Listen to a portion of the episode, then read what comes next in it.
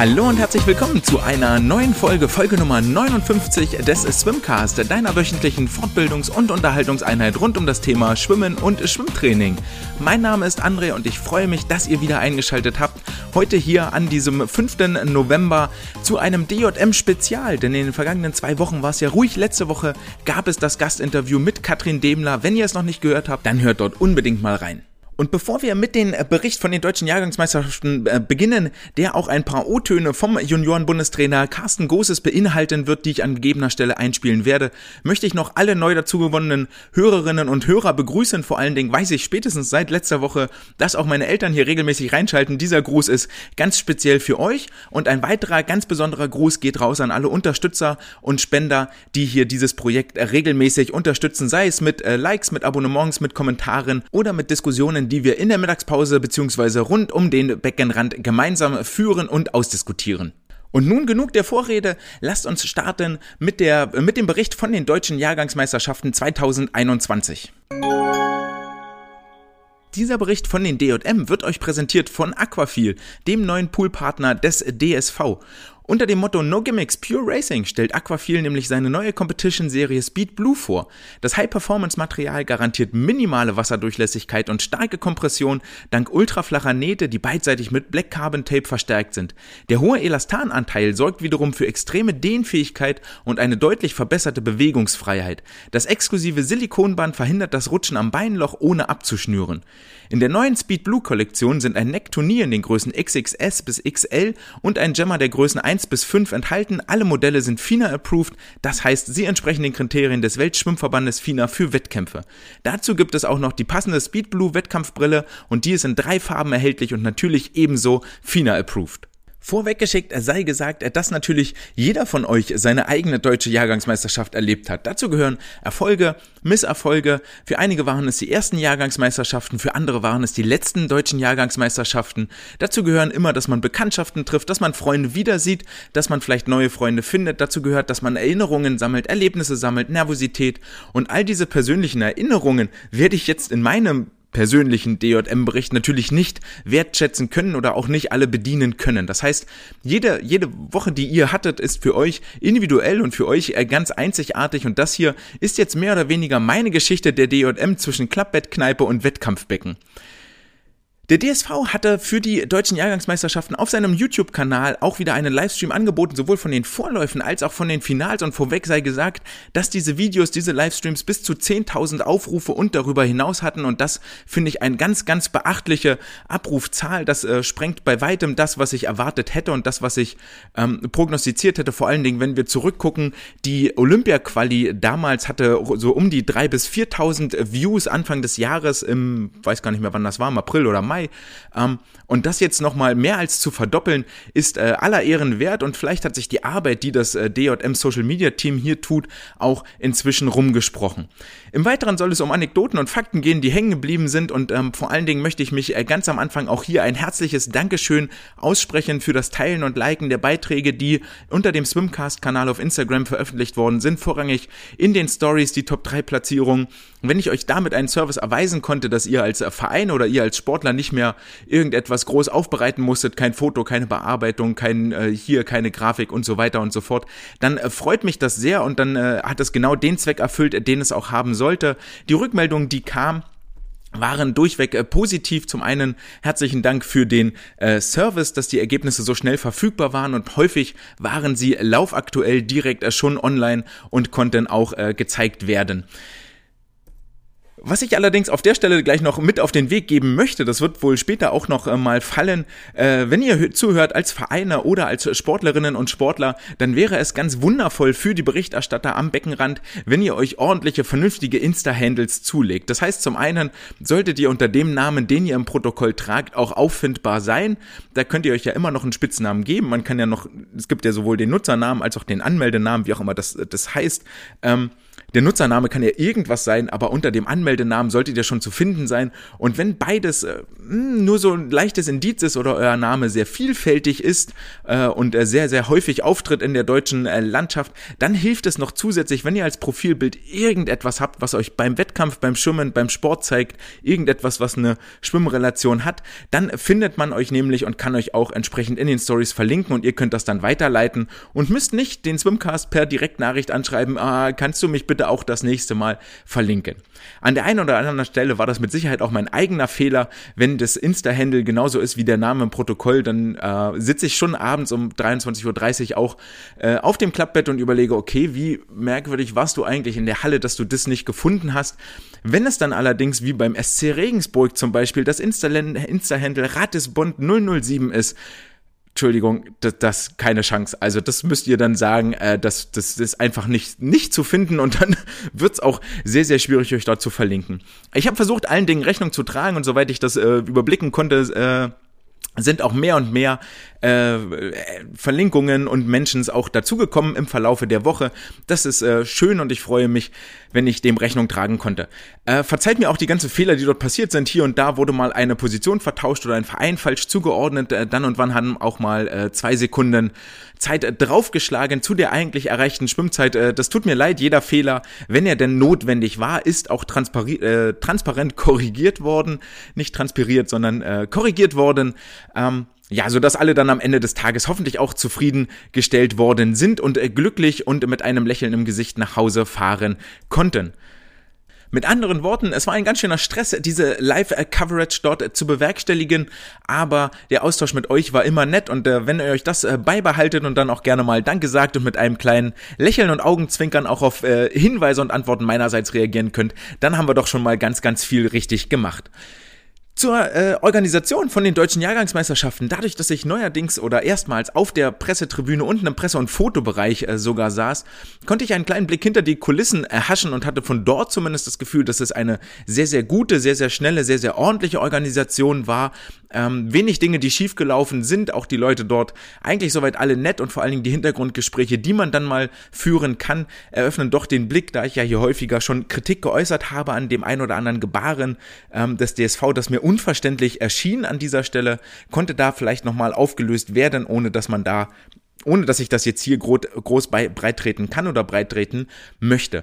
Es gab einen zügigen Ablauf der Finals im Rahmen der Möglichkeiten. Das ist natürlich äh, schwierig, wenn dort jeder Jahrgang einen Einmarsch kriegt und jeder Jahrgang auch eine Siegerehrung bekommen soll und äh, auch das Ganze würdig ablaufen soll, ohne dass es eine Massenabfertigung gibt. Ich, meiner Meinung nach ist das schon sehr, sehr gut über die Bühne gegangen. Vor allen Dingen die Medienarbeit des DSV hat sich hier deutlich, deutlich verbessert. Die äh, Rough Water End macht da eine sehr, sehr gute Arbeit, was die Social Media Kommunikation und auch die Webseitenkommunikation angeht, vor allen Dingen die Interviews, die mit den Sportlern geführt werden. Und das war schon sehr offensichtlich auch auf den Instagram-Kanälen.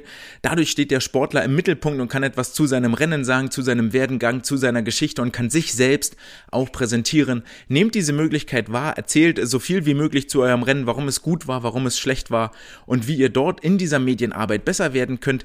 Dafür hat der DSV auch Möglichkeiten gegeben. Es gab nämlich ein Medientraining vom, von der Werbeagentur oder von der, von der, ähm, Werbeagentur ist das falsche Wort, von der, äh, Öffentlichkeitsarbeit von Roughwater. Ähm, immer tagsüber um 11 Uhr wurde das angeboten, wurde allerdings von den meisten Sportlern nur so mittel angenommen und das finde ich relativ schade, weil ihr dort zumindest ein paar Basics, hat so 30 Minuten gedauert, an die Hand bekommt. Ähm, wie verhaltet ihr euch vor der Kamera? Wie äußert ihr euch gegenüber den Medien? Was könntet ihr erzählen? So ein paar Phrasen sogar mit an die Hand, ähm, für wenn das Rennen mal schlecht lief und wie ihr euch dort am besten präsentiert. Etwas, was in der heutigen Zeit wichtiger und wichtiger wird, denn ihr wollt euch als Sportler, als Marke letztendlich ja auch verkaufen und präsentieren und wenn ihr etwas bekannter und berühmter werdet und vielleicht deutsche Altersklassenrekorde brecht oder sogar bei einer JEM oder bei einer großen EM an den Start geht, spätestens dann werden die Medien auf euch zukommen und mal den ein oder anderen O-Ton von euch haben wollen und da ist es schon von Vorteil, wenn ihr wisst, wie ihr euch dort äh, präsentieren könnt und präsentieren solltet. Da sind wir auch schon beim zweiten äh, großen Punkt, den ich in den letzten Wochen öfter mal angesprochen habe und der mir auch bei diesen Jahrgangsmeisterschaften wieder aufgefallen ist, nämlich bei eurer eigenen Präsentation. Wenn ihr die Startbühne betretet oder die Startbrücke betretet, dann ist das eure Bühne, die sich dort öffnet. Sei es jetzt im Vorlauf oder in den Finals. Das ist euer Punkt, das ist euer Ort, wo ihr euch äh, präsentieren könnt und wo ihr schon mal auch ein Statement gegenüber der Konkurrenz äh, setzen könnt, unabhängig davon, ob jetzt der Kollege auf der Nachbarbahn euer Freund ist oder euer in Anführungsstrichen Feind, einfach nur ein Konkurrent, den ihr besiegen wollt. Das ganze Freundschaft spielt auf dieser Startbrücke und im Wettkampfbecken spielt es keine Rolle mehr. Ihr könnt euch danach wieder beglückwünschen und auf dem Siegerpodest alles fair, alles fein. Aber dort geht es darum, schneller zu sein als eure Konkurrenz und nutzt das, um dort ein Statement zu setzen. Haut euch mal auf die Brust, macht vielleicht mal ein lautes Geräusch, seid dort präsent, versucht doch den Gegner einzuschüchtern. Nicht jeder ist so mega extrovertiert, das ist mir schon völlig klar. Aber es kann nicht sein, dass irgendwie so, so gar keiner dort mal wenigstens eine kleine Show abzieht und im Rahmen eurer Möglichkeiten gibt es dort durchaus die ein oder andere Chance. Gibt es denn gar keine Charaktere mehr, die sich hier zeigen? Seid ihr alle glatt gebügelt, ist die Frage, die dort so im Raum steht. Und selbst die kleinen Statements, es ist ja nicht so, dass wir beim Boxen sind, wo ihr, oh, yay, und jetzt hier Feuerwerk und hier nochmal ähm, große Entourage und hier muss der, der Mantel möglichst bunt sein, sondern dadurch, dass es ein sehr klinisches Setting ist mit dem Einmarsch auf die Bühne, helfen selbst kleine Statements dabei schon mal so ein kleines Achtungszeichen zu setzen. Sei es jetzt, dass ihr besondere Socken tragt, sei es, dass ihr eine kleine Kappe aufhabt, sei es, dass ihr die Haare gefärbt habt, sei es, dass ihr ein kleines Körpertattoo tragt oder sei es, dass ihr euch äh, Männer, Jungs, Mädchen, ist mir völlig egal, die Fingernägel macht, äh, ähnlich wie eure Badehose oder euer Badeanzug auch die gleichen Farben hat. Als Beispiel dient hier möglicherweise Anna Elend, die das beibehalten hat von ihrer Jugend bis jetzt hinein in den Erwachsenenbereich. Das sind nur so Kleinigkeiten, die aber so sofort auffallen und die euch ein klein bisschen mehr Rampenlicht garantieren und möglicherweise auch einschüchternd auf die Konkurrenz wirken und damit eure, euer eigenes Selbstbewusstsein pushen, weil ihr euch daraus Kraft zieht und eure Konkurrenz noch zusätzlich etwas einschüchtern und damit letztendlich eure Siegchance auch erhöht. Ich bin nicht reich genug, aber wenn ich reich genug wäre, würde ich für den kreativsten Einmarsch bei den nächsten Jahrgangsmeisterschaften mal spontan 100 Euro Barprämie in den Raum werfen, einfach nur um das so ein bisschen rauszulocken, ähm, von euch ein bisschen mehr zu sehen und ein bisschen mehr Entertainment zu erleben. Ansonsten gute Stimmung, vor allem Sportlerseits. Für mich war irgendwie so die, die Kernmessage, dass ihr alle wieder froh wart, in dieser hochklassigen Atmosphäre starten zu dürfen. Es gab viel Anfeuerung von den Tribünen. Die Halle war sehr, sehr laut. Nicht nur von den Sportlern. Klar, die Tribüne war voll besetzt, also gab es dort auch eine gewisse Energie und das war schön zu sehen, dass ihr euch gegenseitig unterstützt und für eure Vereinskameraden auch da seid und sie vor allen Dingen auf den letzten Metern ins Ziel tragt, sondern auch von der Zuschauertribüne. Es gab wieder die Möglichkeit, dass Zuschauer zugelassen werden und das wurde vielseitig genutzt und ähm, auch dort wurde es sehr, sehr laut, teilweise mit Kuhglocken, mit anderen Dingen, die Geräusche und die Lärm verursachen und das ist schön zu sehen, dass es hier wieder Stimmung gibt auf den Tribünen und das Interesse nicht nur virtuell in den YouTube YouTube-Abrufzahlen, sondern auch spürbar physisch in der Halle tatsächlich stattfindet. Und auf eine Sache muss ich hier an dieser Stelle tatsächlich eingehen, denn die hat mich extremst geärgert. Vor allen Dingen muss hier ich spreche es jetzt mal direkt an, ohne zu wissen, ob es äh, der richtige Ansprechpartner ist, aber muss sich der DSV überlegen, ähm, wie wir mit den Zuschauern umgehen. Denn es kann nicht sein, dass äh, einzelne Zuschauer von dem von dem Beckenumlauf aus angepöbelt werden, weil sie ihre Lieblinge, ihre Sportler ähm, unterstützen und dort mit Lärmwerkzeug Krach machen und schreien und brüllen und ähm, möglicherweise auch mit der Kuhglocke laut ähm, läuten. Dort ist es natürlich zu Recht, dass man möglicherweise hinweist und sagt, ey, es sei hier verboten, dass man irgendwie Krach macht. Hierzu sei die Ausschreibung zitiert, die unter äh, Paragraph 4.8 sagt, Lärmschutz, die Verwendung lärmerzeugender Instrumente, sowas wie Vuvuzelas oder Druckluftfahren fahren, die ist untersagt. Und jetzt kann man sich sicherlich lange darüber streiten, ob eine Kuhglocke dazugehört, aber dann eine Zuschauerin oder mehrere Zuschauer dort anzupöbeln, die zum einen die Ausschreibung nicht kennen, dass das möglicherweise untersagt ist und dann ähm, von unten zu brüllen, ey, das, äh, das sei verboten und ob sie denn blöde sei, weil sie immer noch nicht aufhört, ist halt wirklich nicht gut. Damit verprellen wir uns die Zuschauer und wir haben doch sowieso ein Problem, das Schwimmen attraktiv zu machen. Wenn wir jetzt den Zuschauern und Zuschauerinnen noch verbieten, Lärm zu machen und zu unterstützen, dann schneiden wir uns schlussendlich nur ins eigene Fleisch. Wenn es nach mir ginge, und das hat der Sprecher dann auch äh, ein, zwei Tage später nochmal gesagt, sollte das noch lauter sein und sollten wir noch mehr die Halle zum Kochen bringen, auch das ist letztendlich ja, das ist das nationale Highlight in diesem Jahr für den Nachwuchs, das stattfindet. Und wenn wir das nicht feiern und zelebrieren, dann sind wir wirklich auf dem falschen Weg, auf dem Holzweg.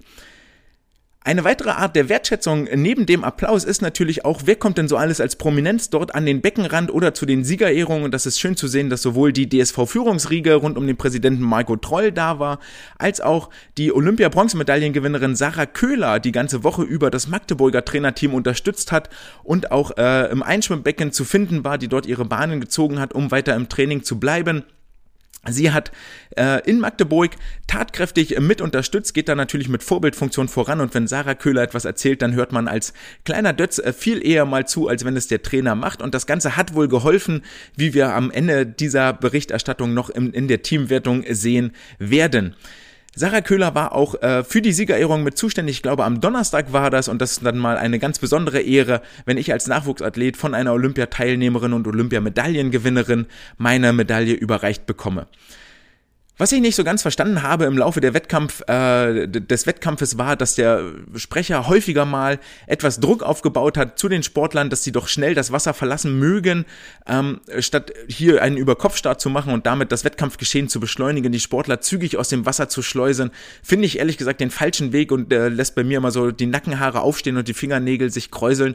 Denn bitte das Wasser verlassen, wenn ich äh, 200 Lagen geschwommen bin, all out und gar nicht mehr kann und muss dann von Bahn 5 noch so schnell wie wie möglich aus dem Wasser raus, nervt mich das mega als Sportler und egal wie schnell die Zeit war, das ruiniert mir so ein bisschen die Stimmung und ich würde doch vielleicht darum bitten als Veranstalter, entweder macht ihr über Kopfstart oder ihr gebt den Sportlern genügend Zeit, ausreichend Zeit, mit Fingerspitzengefühl Zeit, dort das Wasser zu verlassen und nicht direkt nach dem letzten Anschlag bitte das Wasser verlassen, damit wir weitermachen können. Das ist wirklich ärgerlich und ähm, stresst alle nur. Niemand von den Sportlern hängt dort, glaube ich, unnötig lange an der Leine, wenn nicht angesagt gesagt ist, dass es über Kopfstarts gibt. Von daher gebt den Sportlern mit Fingerspitzengefühl ein bisschen Zeit rauszukommen. Das ist im Interesse aller und ähm, sorgt für viel, viel bessere Laune. In den ersten zwei Tagen war dann auch zu sehen, dass einige der Aktiven ähm, etwas aufgeregt waren und tatsächlich erst kurz vor knapp auf die Startbrücke kamen, sich vielleicht noch das Bikini-Oberteil erst ausziehen mussten oder den Schwimmanzug nochmal zurechtrucken mussten. Das hatte sich dann in den nächsten Tagen gegeben und war dann gar kein Problem mehr. Problematisch wiederum war wohl die Ernährung im Andelshotel, denn hier, wo unter anderem die Vereine vom SV Cannstatt, von der SGS Münster und von der SG Mülheim untergebracht waren, war das Mittag- und Abendessen wohl nicht so wahnsinnig abwechslungsreich. Es gab mittags Nudeln mit Soße und abends völlig überraschend auch Nudeln mit Soße, dann vielleicht nicht aus einem weißen, sondern aus einem schwarzen Topf und vielleicht mal nicht aus einem, sondern aus mehreren Töpfen. Aber schlussendlich war es Hartweizengrieß mit Flüssigkeit, den es dort zu verspeisen gab. Trotzdem sei hier gesagt, der alte Spruch Eat Pasta, Swim Faster hat sich zumindest für einige Münsteraner und Cannstätter Sportlerinnen und Sportler gelohnt, denn die Ergebnisse in beiden Vereinen waren aller Ehren wert. In den Finals, und damit kommen wir jetzt so langsam in den äh, Tagesablauf hinein, war es oftmals so, dass die älteren Jahrgänge langsamer waren als die jüngeren, ohne dass ich das jetzt hier mit Zahlen oder Quoten belegen könnte, war so mein Eindruck, dass es vor allen Dingen in Jahrgängen 05, 06 äh, weiblich hier einen Peak gab die 04er häufiger dann mal langsamer waren, die 07er, 08er, weil jünger ja sowieso.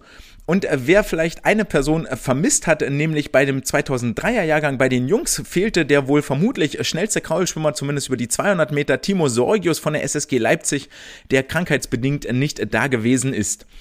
Krankheitsbedingt äh, ist auch das, was uns zum äh, nächsten Reiter führt, nämlich zur Temperaturmessung. Wenn ihr vorne am Einlass wart, dort gab es von der, von der Nova ähm, Allianz die äh, Gesichtserkennung mit gleichzeitiger Temperaturmessung und hier war es sehr schön, weil man verfolgen konnte, mit wie viel Grad man die Halle betritt und mit wie viel Grad Körpertemperatur man die Halle verlässt.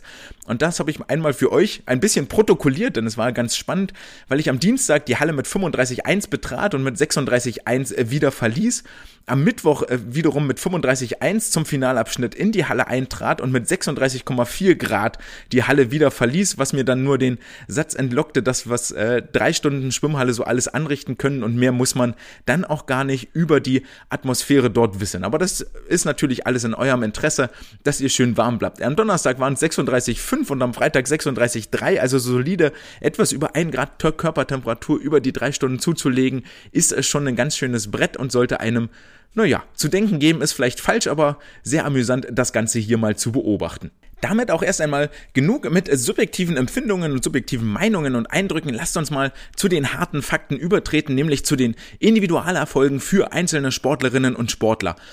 Und jetzt gab es äh, zusammen äh, mit der Team Challenge äh, powered by Aquafil auch Auszeichnungen mehr oder weniger spontan. Das war vorher, glaube ich, gar nicht so kommuniziert, aber umso schöner für die Schwimmerinnen und Schwimmer auch von Aquafil Preise für die erfolgreichsten Punktesammler bei den Mädchen und bei den Jungs.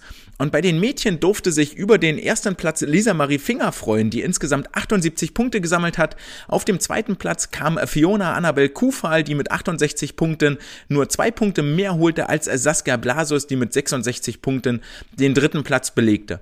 Welche Punkte flossen alles in diese Wertung? Nun ja, es äh, war ja so, dass es in den Finals für den Erstplatzierten 12 Punkte gab, für den Zweitplatzierten 10, für den dritten 8, für den vierten 6 und dann 5, 4, 3, 2, ein Punkt noch für den Achtplatzierten im Finale. Finale. Und wer eben die meisten Finalteilnahmen hatte und dort die meisten Punkte gesammelt hat, gilt somit als erfolgreichste Schwimmerin bzw. erfolgreichster Schwimmer. Eigentlich soweit ein ganz gutes System, wie ich ehrlicherweise zugeben muss, dass hier von Aqua viel ähm, eingestreut wurde und ins Leben gerufen wurde, ebenso wie die Team Challenge, die wir ganz am Ende erst auswerten werden. Bei den äh, Jungs äh, gewann die äh, bei den Jungs gewann die Challenge äh, David Cicero mit 76 Punkten, Leo Leverkus mit 68 wurde Zweiter und Arne Schubert mit 66 Punkten wurde Dritter. Und hier gab es wohl ein bisschen Verwirrung, weil nämlich sowohl in der Halle als auch in einer ersten Auswertung des Protokolls Leo Leverkus als äh, Gesamtsieger für die Jungs äh, gelistet wurde mit seinen 68 Punkten. David Cicero wurde dann auf dem zweiten Platz mit Arne Schubert geführt, beide mit 66 Punkten. Das ist dann wohl nochmal nachgeprüft worden, worden und äh, von mir auch nochmal äh, händisch bestätigt worden. David Cicero hat tatsächlich 76 Leistungspunkte an der Stelle geholt und ist der Erstplatzierte und bekommt seinen Preis für diesen ersten Platz hoffentlich noch nachgereicht. Die sechs genannten Sportler haben auf jeden Fall unter Beweis gestellt, äh, dass sie sehr, sehr vielseitig sind und nicht nur auf einer Lage dominieren können. Sonst äh, wird so eine Punktzahl natürlich nicht erreicht, wenn man nur über eine Lage ganz weit vorne ist. Aber Nichtsdestotrotz, von diesen Spezialisten lebt ja auch der Schwimmsport. Es gibt ja wenig äh, Brustschwimmer zum Beispiel, die auch in Rücken sehr, sehr erfolgreich sind. Und deswegen gab es auch in dieser deutschen Jahrgangsmeisterschaften, in dieser Ausgabe wieder den Lagen-Hattrick, also wer zum Beispiel, wer alle drei Strecken über eine spezielle Lage gewonnen hat. Und das waren ziemlich viele. Ich habe das mal zusammengetragen und aufgelistet. Und da darf sich im Jahr 2008 für die Frauen Fiona Annabel Kufall über die 100, 200, 400 Freistil-Sieg freuen. Jara Riefstahl hat alle drei Titel über die Delfin-Strecken geholt. Eva Zurbrücke hat alle drei Titel über die Rückenstrecke geholt. Und hier vor allen Dingen bemerkenswert, dass das Podium für die Rückenstrecken quasi immer identisch aussah. Für die 50 und 100 Meter war die Siegerin immer Eva zur Brücke. Den zweiten Platz belegte Nerea Gutierrez und den dritten Platz belegte immer Patricia Ruth, die dann ähm, äh, über die 200 Meter Rücken im dritten Platz abgelöst wurde von Christine Bergmann, wobei der erste und zweite Platz wieder an Eva und Nerea Gutierrez gingen. Im Jahrgang 2007 holte nicht, doch das Triple ist es, für Julia Ackermann über die 400, 800 und 1500 Meter Freistil und Fee Lugosch gewann alle drei Delfin-Strecken. Im Jahrgang 2006 als Spezialistin über die Freistilstrecken erwies sich Julia Barth über die 400, 800 1500 Meter Freistil siegreich. Lise Seidel gewann alle drei Rückenstrecken und Laura Feldfoss alle drei Bruststrecken. Im Jahrgang 2005 gelang das gleiche Saskia Blasius, die über alle drei Bruststrecken den Titel nach Hause fahren konnte. Und im Jahrgang 2004 erwies sich als absolute Graul-Koryphäe Leonie Mertens, die sowohl die 200 als auch die 400, 800 und 1500 Freistil gewann. Lina Kröger ihrer Ihrerseits gewann alle Rückenstrecken, Nele Schulze alle Bruststrecken und auch hier ist das Podium äußerst bemerkenswert, denn den zweiten Platz belegte über alle Bruststrecken ihre Konkurrentin Kelly Messel und den dritten Platz über, belegte über die 50 und 100 Brust Lara Mertens, die dann über die 200 Meter Brust nur von Lisa Ettlich abgelöst wurde. Auch bei den Jungs gab es einige Seriensieger. Und hier zeigte Leo Leverkus, seine Vielseitigkeit ist übertrieben, sondern seine äh, seine Stärke über die Freistilstrecken, nämlich über 200, 400, 800 und 1500 Freistil durfte er den Titel nach Hause schwimmen. Hugo Engelin gewann alle Bruststrecken, David Cicero gewann alle, alle beiden Lagenstrecken. Im Jahrgang 2007 gelang ebenfalls das Quadruple, wenn man so möchte, also alle vier Kraulstrecken von 200 bis 1500 Meter gewann Diego Alfons Heinze, alle Rückenstrecken gewann Tobi Gozell und alle Bruststrecken gewann Suber Biltaev. Im Jahrgang 2006 gewann über die 200 bis 1500 Meter Freistil Arne Schubert alle Titel, plus Simon Reinke und Lukas Fritzke, die ihm auf dem Podest ganz, ganz oft äh, Gesellschaft leisteten. Ich gucke einmal nach. Äh, Jahrgang 2006, genau. Denn äh, über die 200 und 400 belegte Simon den zweiten Platz und äh, Lukas den dritten Platz und über die 800 und 1500 tauschten beide die Platzierung. Hier wurde Lukas jeweils Zweiter und Simon jeweils Dritter. Das heißt, die Strecken 200 bis 1500 Freistil haben exakt die drei gleichen Medaillengewinner gesehen. Das heißt, alle zwölf Medaillen haben sich auf nur drei Köpfe verteilt. Dazu kam Franz Arnert, der den Delfin Sweep einfahren konnte, also alle drei Delfin-Strecken gewann. Über, Im Jahrgang 2005 gewann Finn Wendland die 200 und 400 Lagen. Im Jahrgang 2004 ließ Kiran Winkler für die 200, 400 und 800 Freistil der Konkurrenz keine Chance und gewann zudem über die 200 und 400 Meter Lagen. Und im Jahrgang 2003 gewann Silas Beeth die 200, 400, 800 Freistil. Cornelius Jahn gewann dreimal über die Rückenstrecke plus dass äh, Ole Mats Eidam und Mateja Vasic ihm hier ähm, Gesellschaft leisteten und zwar auf allen drei Prodesten in der genau gleichen Reihenfolge. Cornelius Jahn gewann, Ole Mats Eidam holte Silber und Mateja Vasic Bronze über die 50, 100 und 200 Meter Rücken. Und äh, dies, äh, die Aufzählung äh, komplettiert Jean-Paul Chaffet über die Lagenstrecken im Jahrgang 2003, der sowohl die 200 als auch die 400 Meter Lagen gewinnen konnte. Und wer jetzt vielleicht etwas den Überblick verloren hat, ja, das ist eine ganze Menge an Sportlerinnen und Sportlern, die hier mehrere Titel holen, die über eine Lage dominiert haben, dort alle drei Titel einfahren und das äh, nun ja, gibt einem ein bisschen zu denken, ob da nicht vielleicht eine Vielseitigkeit fehlt, ob wir uns nicht mehr Konkurrenz wünschen möchten. Wenn wir später auf die einzelnen Tage gucken, werden wir sehen, dass es viele enge Rennen gab. Aber schlussendlich, und das war auch so mein Eindruck, die Plätze eins bis drei aus den Vorläufen sind auch diejenigen, die Platz eins bis drei nicht vielleicht in der gleichen Reihenfolge, aber schon Platz eins bis drei im Finale auch letztendlich unter sich ausmachen.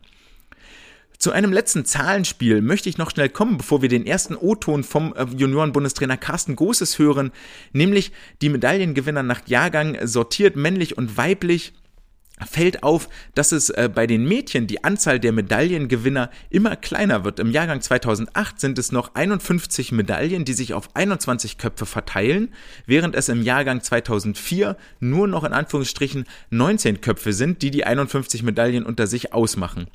Bei den Jungs wiederum ist die, ist die Tendenz genau andersrum. Hier gewinnt nämlich im Jahrgang 2008 gibt es insgesamt nur 18 Sportler, die eine Medaille holen, während es im Jahrgang 2003 dann 22 Medaillengewinner sind. Und auch das ist eine Statistik, die vielleicht zum Nachdenken anregen sollte die vielleicht die Frage beantwortet, ob Mädchen einfach früher aufhören. Das heißt im Jahrgang 2006 jetzt die 15-Jährigen, die sagen, oh, ich hänge das an den Nagel hier, ich habe meinen ersten Freund und Schule wird gerade stressig und habe keine mehr richtig Lust auf Schwimmen.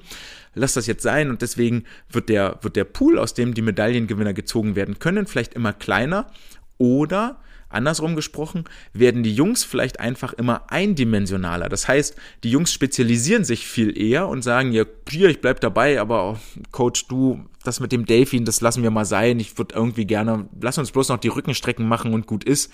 Ähm, beziehungsweise lass uns bloß noch die Brust, Bruststrecken machen und äh, da auch bloß noch die 200 Meter und den, den Rest lassen wir, lassen wir einfach beiseite, weil da habe ich eh keine Chance und habe ich auch keine Lust drauf. Ähm, das könnte man mal so auch auseinanderdröseln über die vergangenen Jahre, wie das dort bei den Jahrgangsmeisterschaften war, aber das war, ist eine Tendenz, die auf jeden Fall auffällig ist. Wie hat jetzt äh, final Carsten Großes als Bundestrainer die deutschen Jahrgangsmeisterschaften bewertet? Diese Frage habe ich ihm gestellt, wie denn sein Fazit der DJM lautet und was er darauf geantwortet hat, das hören wir jetzt. Ja, wie sieht das äh, Fazit aus äh, der diesjährigen äh, deutschen Jahrgangsmeisterschaften? Ja, zweischneidig sozusagen. Äh, wir haben natürlich aufgrund äh, der Corona-Pandemie äh, versucht, diesen Termin zu realisieren. Im Oktober, wissen wir alle, ist eigentlich die Haupttrainingszeit ähm, und für den ersten Makrozyklus eine eminent wichtige Phase.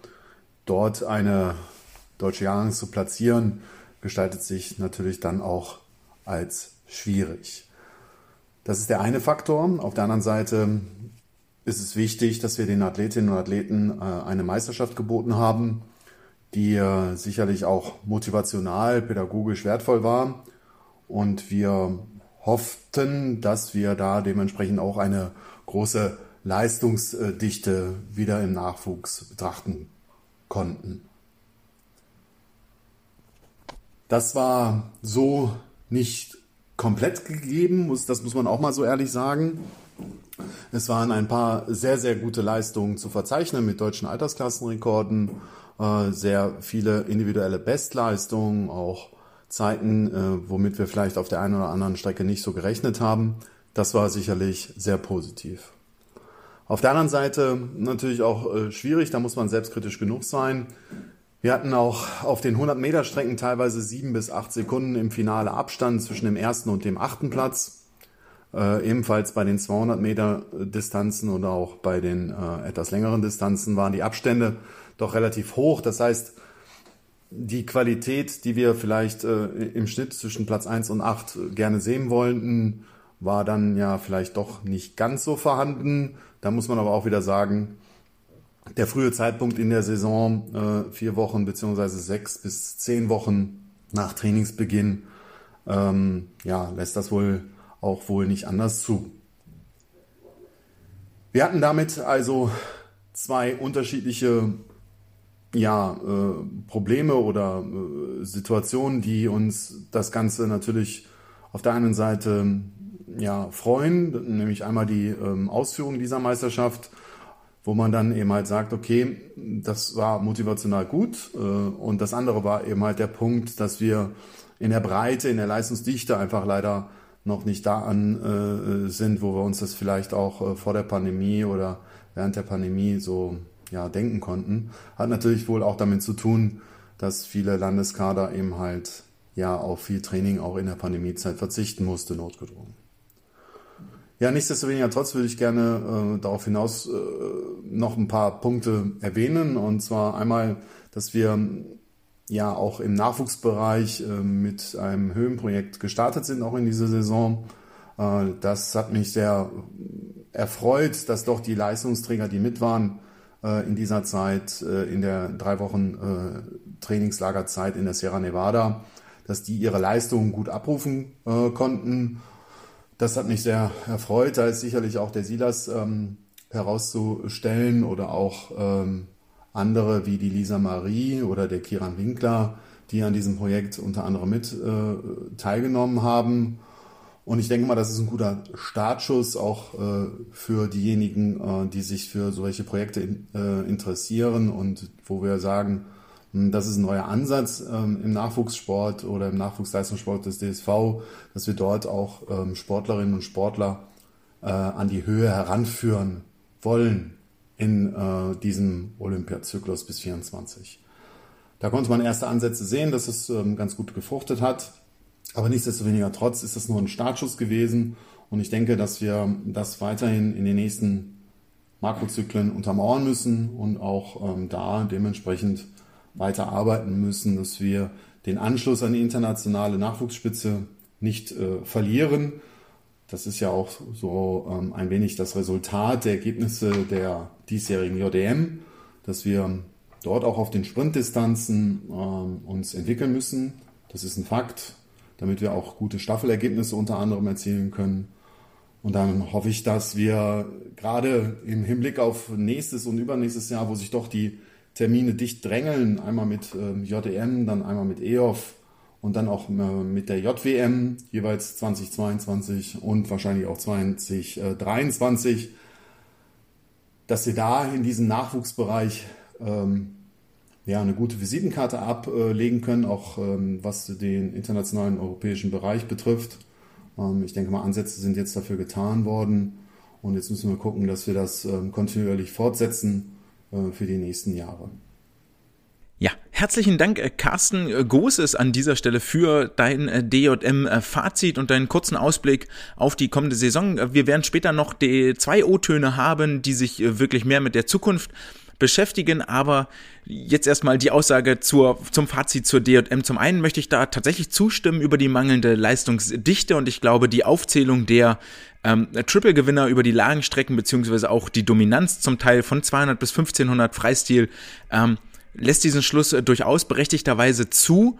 Wie viel Aussage jetzt tatsächlich da drin steckt, ähm, dass wir so viele Mehrfachgewinner haben und so wenig ähm, Leistungsdichte, das ist schwierig zu beurteilen und wird sich erst in den nächsten Jahren zeigen, denn wir dürfen nie vergessen, vor allen Dingen in den jüngeren Jahrgängen, also 08, 07, 06 vielleicht noch zum Teil, aber gerade 08, 07 auf jeden Fall, ähm, dieser Jahrgang bevorzugt immer die Accelerierten bei solchen Meisterschaften. Ähm, wer da das Interview mit Arne Güllich gehört hat vor zwei Wochen, ähm, wird das möglicherweise unterschreiben und bestätigen. Also diese Ergebnisse, vor allen Dingen in den ganz jungen Jahren, sind in einem äh, äh, müssen gesondert betrachtet werden und sollten nicht einfach für bare Münze hingenommen werden. Und da sollten wir jetzt nicht hingehen und sagen, okay, du hast hier alles abgeräumt, Leo Leverkus, David Cicero, ihr seid die nächsten Stars des deutschen Schwimmens. Auch das ist nicht gesagt, dass sie das unbedingt sind. Das können sie sein, natürlich.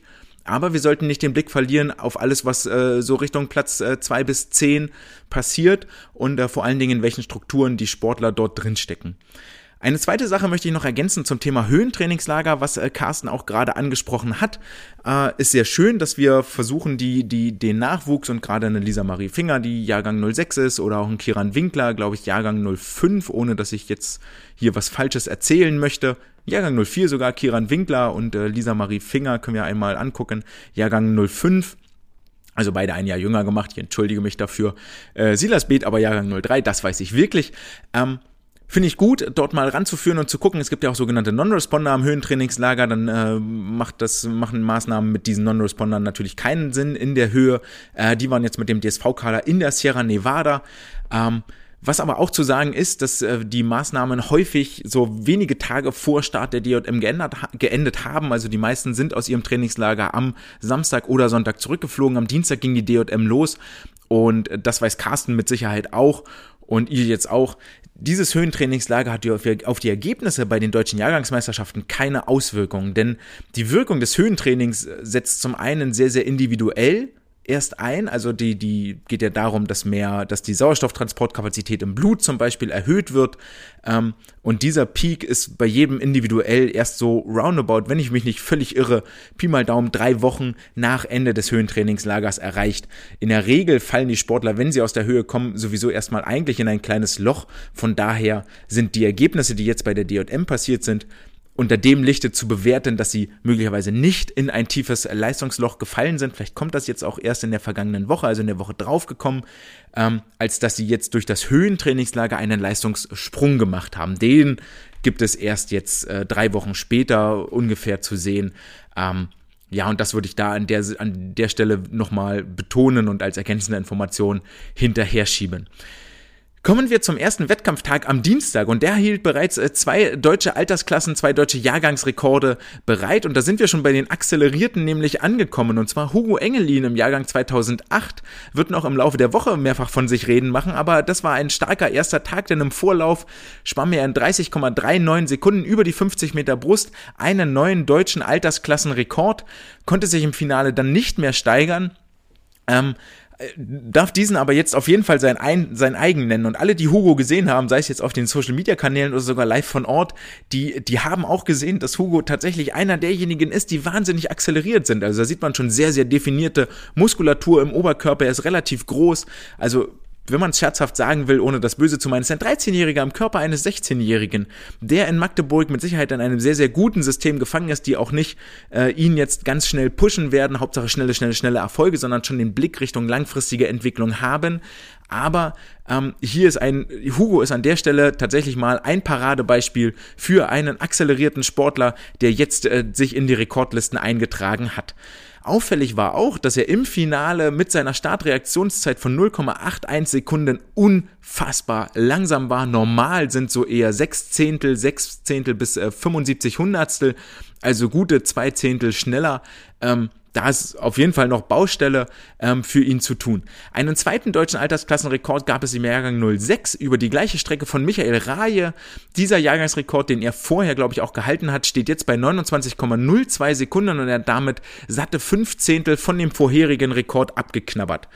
Und ansonsten äh, hielt der erste Tag viele spannende 400 Meter Lagenfinals äh, bereit. Und äh, als Zuschauer habe ich jetzt ein bisschen Liebe tatsächlich für die Lagenstrecken entwickelt, denn das, was sich im Delfin- und Rückenschwimmen abzeichnet, wer dort vielleicht vorne liegt über mehrere Meter hinweg, das kann sich ganz schnell tun im Brust- und Kraulschwimmen. Ähm, und das war hier bei den 400 Meter Lagenfinals über beide Jahrgänge immer deutlich zu sehen, dass man als Zuschauer mal solide abwarten sollte, zumindest bis die erste Brustbahn vorbei ist und man dort einen Einblick bekommen hat, ähm, wie sich das Feld vielleicht nochmal neu durchwürfelt, denn ein nicht Brustschwimmer wird dort massiv unterlegen sein gegen einen sehr guten Brustschwimmer. Ärgerlicherweise, äh, und das war auffällig, war hier der männliche Jahrgang 03 der einzige, der im Finale nicht voll besetzt war über die ganze Woche. Hier gab es generell nur sechs Starter, die sich alle dann logischerweise aus dem Vorlauf für das Finale qualifiziert haben. Über die 50 Meter Brust ist dann noch hängen geblieben, dass es ein bisschen Nervosität gab. Im jüngsten Jahrgang, Jahrgang 2008, Luisa Hackmann hatte sich ein bisschen die Orientierung auf der Startbrücke verloren wollte von Bahn 9 ins Wasser springen. Der Start wurde dann nochmal zurückgepfiffen und ein hilfreicher Kampfrichter zeigte ihr, du musst da eine Bahn nach links, damit das auch hier alles seine Richtigkeit hat. Und dann konnte das Rennen äh, wie gewohnt seinen Gang gehen. Festzuhalten blieb auch am ersten Tag, dass sich ganz, ganz oft die Top 3 der Vorläufe dann auch im Finale als äh, Top 3 durchgesetzt hat. Wie bereits erwähnt, nicht immer unbedingt in der gleichen Reihenfolge, aber das konnte man schon mal sehr, sehr gut so vorarbeiten vom Meldeergebnis abgeschrieben. Am zweiten Tag, am Mittwoch, nachdem es dann, und äh, vielleicht hier nochmal ein kurzer äh, Seitenhieb, wer sich fragt, äh, wie, wie ich denn auf den Titel komme zwischen, äh, zwischen Klappbettkneipe und äh, Wettkampfbecken. Ähm, da das Ganze hier ein ehrenamtliches Projekt ist und äh, viel auf äh, Spendenbasis läuft und da jetzt kein großes Geld drinsteckt, ist es einfach nicht möglich für mich, eine Woche Hotel in Berlin zu finanzieren. Aber man hat ja so die eine oder andere Bekanntschaft geschlossen im Laufe seines Lebens und so traf es sich, dass in Berlin auch eine gute Freundin wohnt, die mir in ihrem Wohnzimmer das Klappbett hingestellt hat, das etwas zu kurz war. Entweder hängen die Füße oder die Arme ein bisschen raus. Matratze war ein bisschen durchgelegen und die Daunenfedern aus dem Kopfkissen gaben ein kleines Peeling und eine kleine Punkte, wie heißt es, wenn man punktiert wird am Knie, ne, Punkte, Punktierung ähm, im Gesicht, aber alles für euch, für die Berichterstattung und abends die Kneipe war dann auch am Dienstag, dass man sich ja, gab ich dann mit den alten Trainerkollegen aus Mülheim, haben wir uns dann beim Italiener hingesetzt, äh, bei ein bisschen, ein bisschen Wein und guter Pizza und also mal übers äh, Schwimmen geplaudert. Das Ganze zog sich dann am Mittwoch und am Donnerstag auch noch weiter fort und so äh, kommt der Titel zustande zwischen Klappbett, Kneipe und Wettkampfbecken. Die Schlafphase war sehr kurz, das wird äh, später nochmal eine Rolle spielen. Der Mittwoch hielt dann äh, viele, viele spannende Rennen über das 200 Meter Lagenfinale bereit und ähm, Carsten hat völlig recht, wenn er in seiner Rückschau, in seinem Fazit erwähnt, dass zwischen Platz 1 und 8 da doch immer eine relativ große Leistungsspanne war, da hat er vollkommen recht. Hier war es aber tatsächlich so, dass in den vorderen Platzierungen ganz, ganz oft das Rennen erst auf der letzten Bahn entschieden wurde, so gab es im Jahrgang 2007 zwischen Platz 1 und 2 nur eine Hundertstel Differenz. Im Jahrgang 2006 bei den Mädchen zwischen Platz 1 bis 5 lagen sogar nur 5 Zehntel. Im Jahrgang 05 bei den Jungs exemplarisch rausgegriffen Platz 2 und 4 trennten hier zwei Zehntel mit einem, mit einer doppelten Bronzemedaille auf dem äh, Platz 3, wenn ich das noch richtig im Kopf habe vielleicht auch nicht, weiß ich gerade nicht so ganz genau. Aber das war schon sehr, sehr eng und hier war es ein bisschen anders, denn die finale Platzierung über die 200 Meter lang war oftmals anders als aus den Vorläufen. Und ähm, wieder anders das dann sein kann, wurde dann auch gezeigt am Beispiel der 04er Mädels über die 200 Meter Lagen. Es war ein sehr enges Rennen, was hier ablief, vor allen Dingen über die ersten 100 Meter mit den 50 Delfin und den 50 Rücken und dann kam eigentlich die beiden Paradedisziplinen für die Vorlaufschnellste Nele Schulze, die äh, ja die 50 Meter Brust und die 50 Meter Freistil für sich entscheiden konnte und hier deutsche Jahrgangsmeisterin wurde. Von daher müsste man davon ausgehen, wenn sie so nach den ersten 100 Metern more in, in Schlagdistanz zum ersten, zweiten, dritten Platz liegt, dann äh, hat sie sehr, sehr gute Siegchancen. Das wurde allerdings äh, torpediert von ihrer Konkurrenz. Sie belegte am Ende nur den vierten Platz, obwohl sie exakt nach 100 Metern wohl auf der Stelle war, wo sie gerne sein wollte, nämlich auf äh, gleicher Höhe mit ihren Konkurrenten Konkurrentinnen. Und das unterstreicht wieder, wie eng so ein 200, wie, wie eng dieses Lagenschwimmen ist und wie viel Freude das doch äh, tatsächlich bereitet, für den Zuschauer dort zuzugucken. Über die 100 Meter Rücken der Jungs gab es eine Disqualifikation und zwar von Vincent Passek im Jahrgang 2006, der 2019 noch, also vor zwei Jahren, alle drei Rückentitel geholt hatte, das in diesem Jahr dementsprechend nicht wiederholen konnte und die Disqualifikation war vor allen Dingen deshalb ärgerlich, weil es zum einen war, weil er zu weit getaucht ist, ein äh, Fehler, der vielleicht nicht passieren sollte, nach reichlich Wettkampferfahrung, die mit 15 Jahren vorliegen sollte und zum anderen, weil die Zeit wirklich sehr, sehr, sehr schnell war. Ich habe eine 57,5 im Kopf, woanders hatte ich eine 57 1.50 gelegen, gelesen. Das ist ja im Nachhinein, ist es nicht mehr nachzuprüfen, weil es im Protokoll gar nicht auftaucht. Aber es waren solide anderthalb Sekunden Vorsprung zum zweiten Platz. Und mit dieser Zeit, mit der flachen 57, hätte er alle 100 Meter Rückenfinals gewonnen, außer im Jahrgang 2003. Dort wäre er aber immerhin noch Dritter geworden. Und das unterstreicht nochmal, welche ähm, außerordentliche Leistung das hier für ihn gewesen ist. Vincent äh, konnte dann sich allerdings den Titel holen über die äh, 50 äh, Meter Rücken und auch äh, über die, wo ist er denn? Jahrgang 2006 haben wir gesagt. Rücken. Da oben, genau. Über die 50 äh, Meter Rücken und konnte noch die Bronzemedaille über die 200 Meter Rücken holen. Dieses Machtvakuum, so möchte ich es fast nennen, hat sich dann der Leipziger Sascha Macht zu eigen gemacht und darf sich jetzt deutscher Jahrgangsmeister über die 100 Meter Rücken nennen, plus seinem Titel über die 200 Meter Rücken. Es folgte der dritte Tag, der Donnerstag, und hier war schon so ein, so ein, so ein kleiner Hangover. Ähm, ich weiß nicht, auch als Sportler ist das ja immer so ein Problem. Es ist mal kein Wochenendwettkampf, sondern es ist ein Wettkampf, der unter der Woche beginnt. Der ein oder andere kam vielleicht frisch aus den Ferien oder äh, wäre jetzt gerade in den Ferien gewesen und kommt also ähm, aus der, frisch aus der Schulzeit oder kommt gerade frisch aus einem Trainingslagerblock und sich jetzt hier für einen Wettkampf zu motivieren, der von Dienstag bis Samstag dauert, also Dienstag, Mittwoch, fünf Tage insgesamt läuft. Da kommt dann am dritten Tag, das ist so der Tag, der, der voll mittendrin ist, ähm, kommt ein bisschen der Hammer und ähm, dann morgens wieder in die Halle zu gehen und wieder die gleiche Halle und die Wege sind dann auch etwas weiter in der SSE als in der gewöhnlichen Schwimmhalle. Ähm, der Weg vom Hotel ist ein anderer, man schläft nicht direkt nebendran. Äh, man schläft vielleicht auch gar nicht so ruhig, weil, weil das Finale noch ansteht, weil man ein bisschen aufgewühlt ist, weil man aufgeregt vielleicht auch ist vor seinen ersten deutschen Meisterschaften.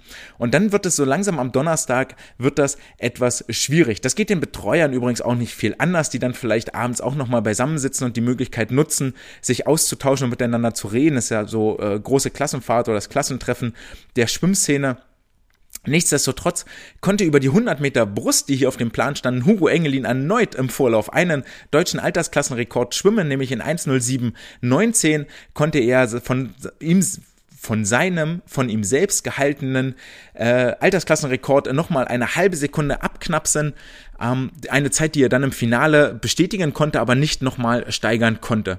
Dann gab es über die 100 Meter Brust eine kleine ähm, eine kleine Kuriosität möchte ich nicht sagen, aber etwas, das man nicht so oft sieht, nämlich während des 100 Meter Brustrennens wurde ein Mattenwechsel auf der Bahn 6 vorgenommen und da muss dann schon richtig, richtig äh, flott sein und äh, dein Handwerk verstehen, wenn du das in den anderthalb Minuten oder die Minute 10, die dir dort vielleicht bleibt, ähm, gewuppt kriegen möchtest. Dann ging es außerdem ja, habe ich gerade schon angedeutet, die einen äh, kommen vielleicht gerade frisch aus den Ferien, die anderen sind gerade mitten in den Ferien. Das äh, Team aus Halle, also aus, äh, was ist Halle, Sachsen-Anhalt, hätte zum Beispiel jetzt gerade Ferien gehabt, waren aber äh, in Berlin bei den deutschen Jahrgangsmeisterschaften dort vor Ort, waren dafür nochmal während der Schulzeit kurz im Trainingslager in Lindo gewesen als Vorbereitung auf die DJM und so kam es, dass zum Beispiel Baden-Württemberg jetzt in der Woche Schule gehabt hätte und äh, der ein oder andere Schulpflichtige dort in der Mittagspause in der Hotel Hotellobby eine Klausur für die Schule schreiben musste unter wachsamen Augen seines äh, Trainers. Das Ganze fand in der Mittagspause statt, bevor es dann zu den Finals wieder in die Halle geht. Und hier war auffällig, dass vor allen Dingen bei den Mädchen der Jahrgang 2008 genauso schnell war wie der Jahrgang 2007 über die 100 Meter Delfin. Der Jahrgang 2006 war sogar langsamer als die beiden Jahrgänge zusammen. Und hier kommen wir wieder so ein bisschen dahin, was ich am Anfang schon mal gesagt habe, dass die älteren Jahrgänge nicht immer zwangsweise auch die schnelleren Jahrgänge sind.